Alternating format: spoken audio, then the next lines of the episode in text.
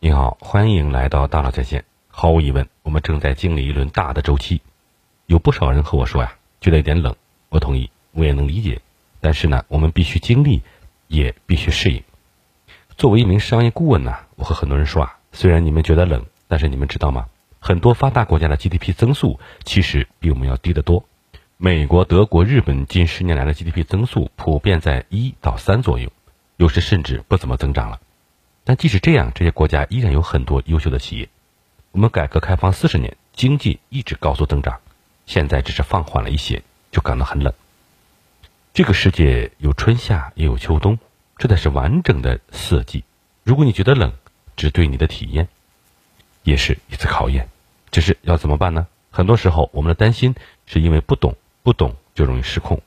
我们得理解什么是周期，什么是经济周期。这样才能帮助我们做更好的判断，然后呢，才可以提出建议。今天呢，我就和您分享我对周期的看法和对未来的五个建议。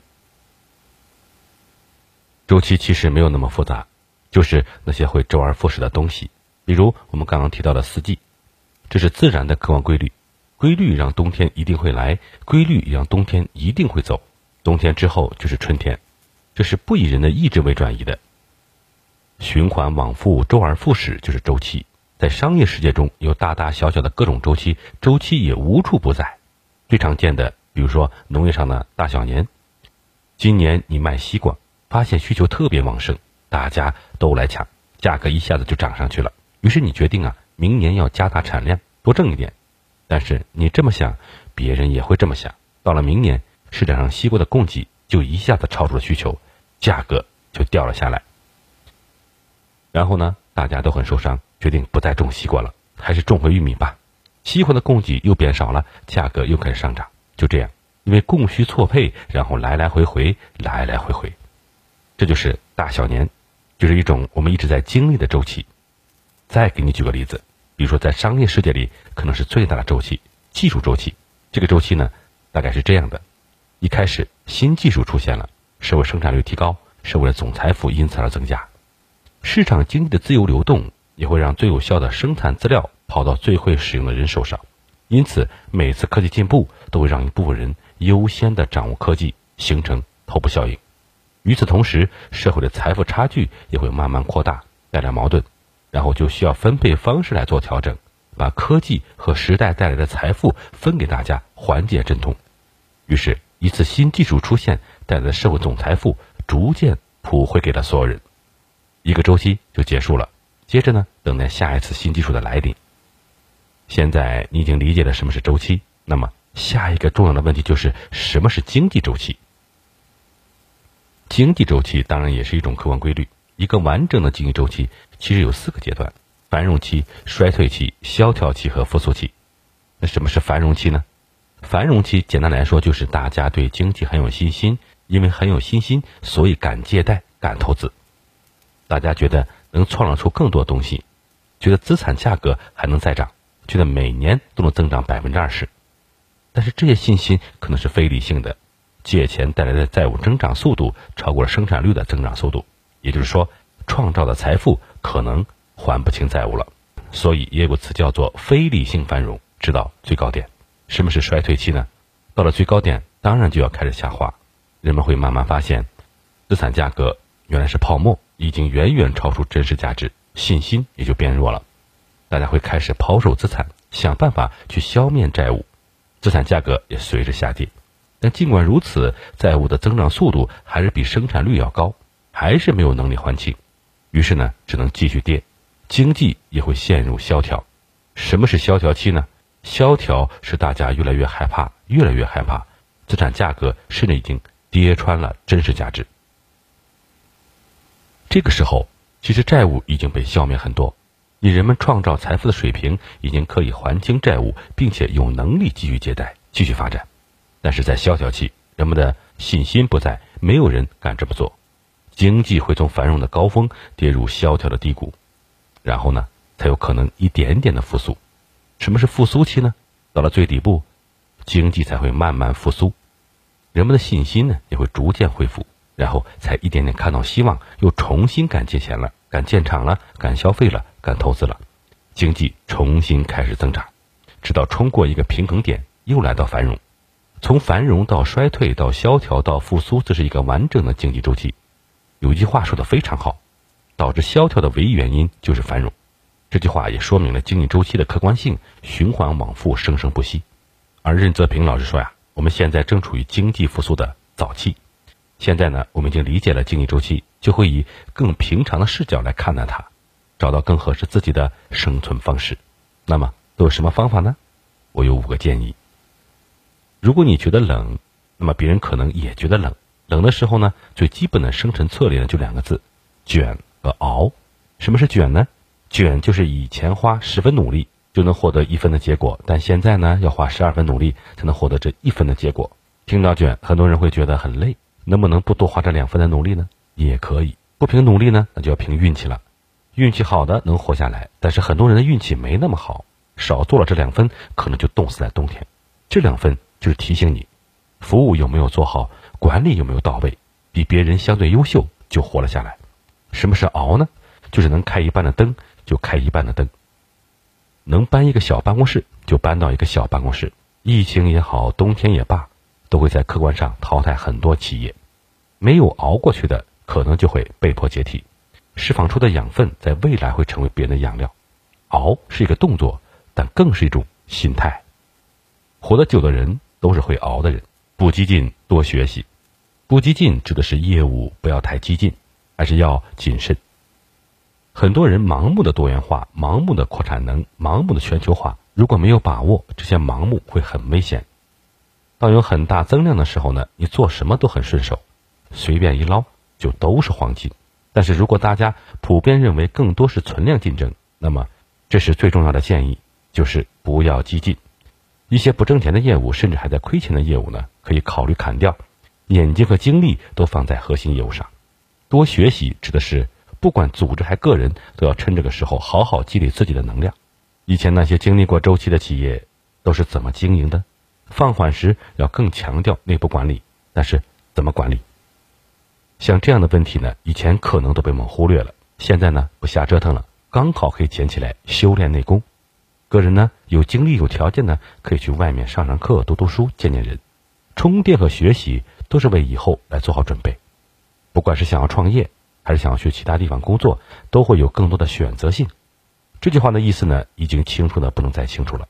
接下来呢，就是关注性价比。我知道啊，可能有人会说呀，那我还是想自己做点事儿，我还是想做生意，想创业，有什么建议呢？那在这个时候呢，尤其要关注性价比了。要做物廉价美的商品，为什么呢？因为消费者虽然一定会花钱，但是相比之前呢？他们在削减自己的支出，消费者想的是如何把钱花得更有效率、更加值当。所以啊，你的商品必须要有性价比。其实，在一九八零年左右啊，全球就发生过一次大萧条。但是你知道吗？在这次萧条里，诞生了两家伟大的企业，一家叫做无印良品，一家叫做优衣库。无印良品认为，过去你买东西花这么贵的钱，除了产品本身的价值，更大一部分是品牌溢价。为了一个 logo 不值得，所以他去掉了商标，包装设计也非常的简洁，去掉复杂的加工和颜色，为了降低成本和价格，这是为什么它的名字叫无印良品。优衣库也是差不多的道理，把衣服品质做好，把衣服的价格降下来，因为衣服卖的很便宜，性价比很高，所以消费者也非常喜欢。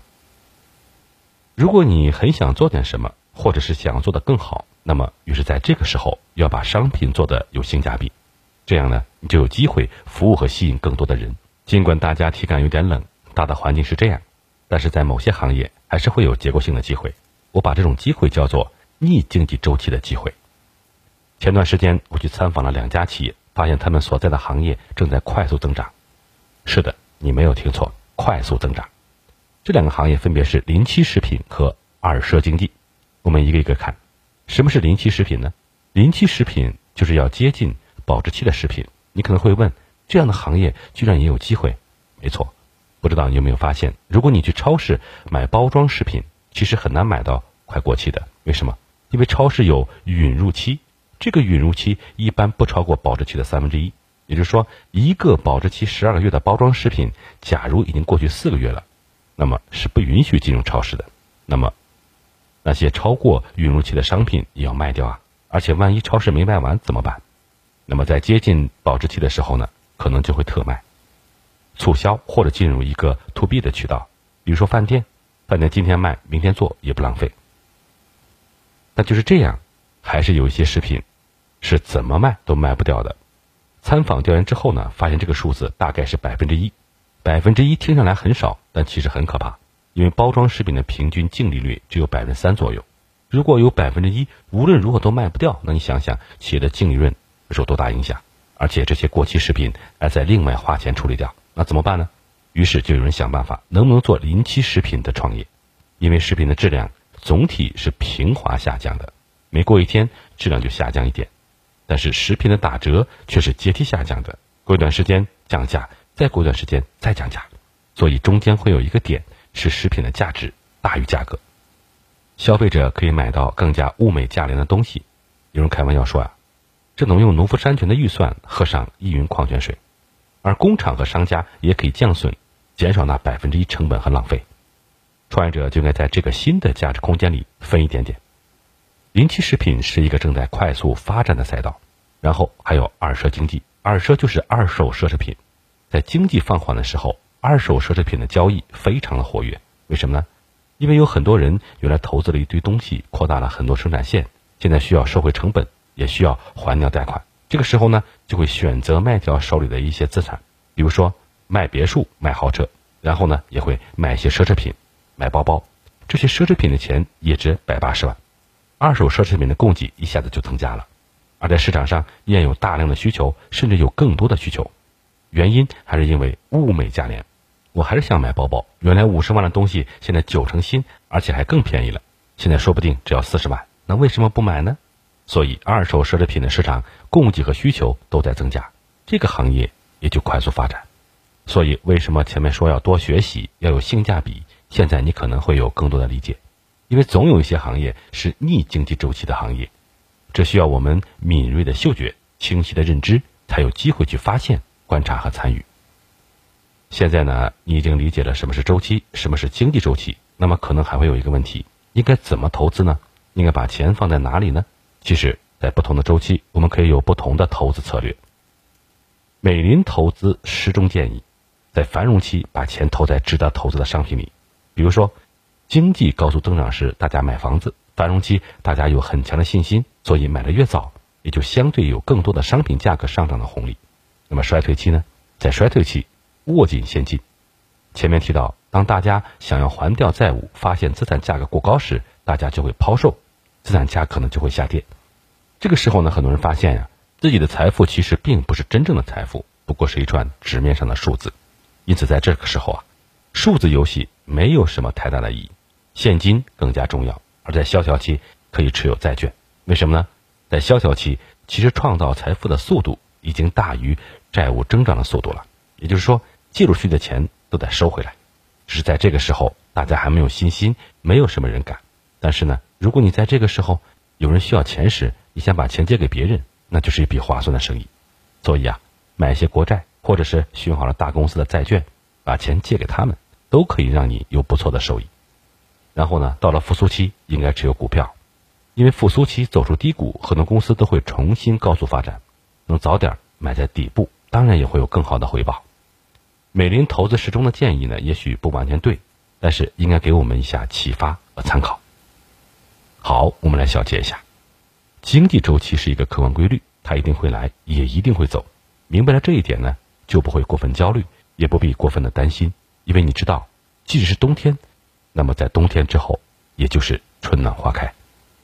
而且我们现在依然保持着比较快速的增长，经济放缓只是给我们出了一道考题。但是你要以什么样的心态和什么样的策略来面对这样的环境？如果你还觉得冷，那么就多穿一点。然后呢，身体趴在地上，眼睛盯着消费者，想想怎么做的更好一点，一路前行。冬天又怎么样呢？所有伟大的企业都是冬天的孩子，没有经历过冬天的生命不是伟大的生命。我们这一代人也许没有经过这样的低谷，但换个角度看，恢复回来的都是钢筋铁骨。好，感谢您的收听，咱们明天见。